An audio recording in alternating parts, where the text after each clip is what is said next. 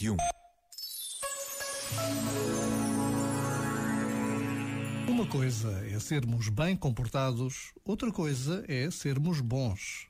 Ser bem comportado vem de fora, de uma imposição ou convenção exterior. Ser bom vem de dentro.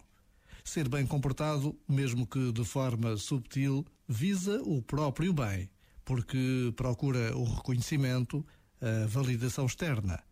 Ser bom visa o bem de todos. Ser bem comportado vem de uma necessidade de sobrevivência e conformação social. Implica esforço e deixa-nos cansados.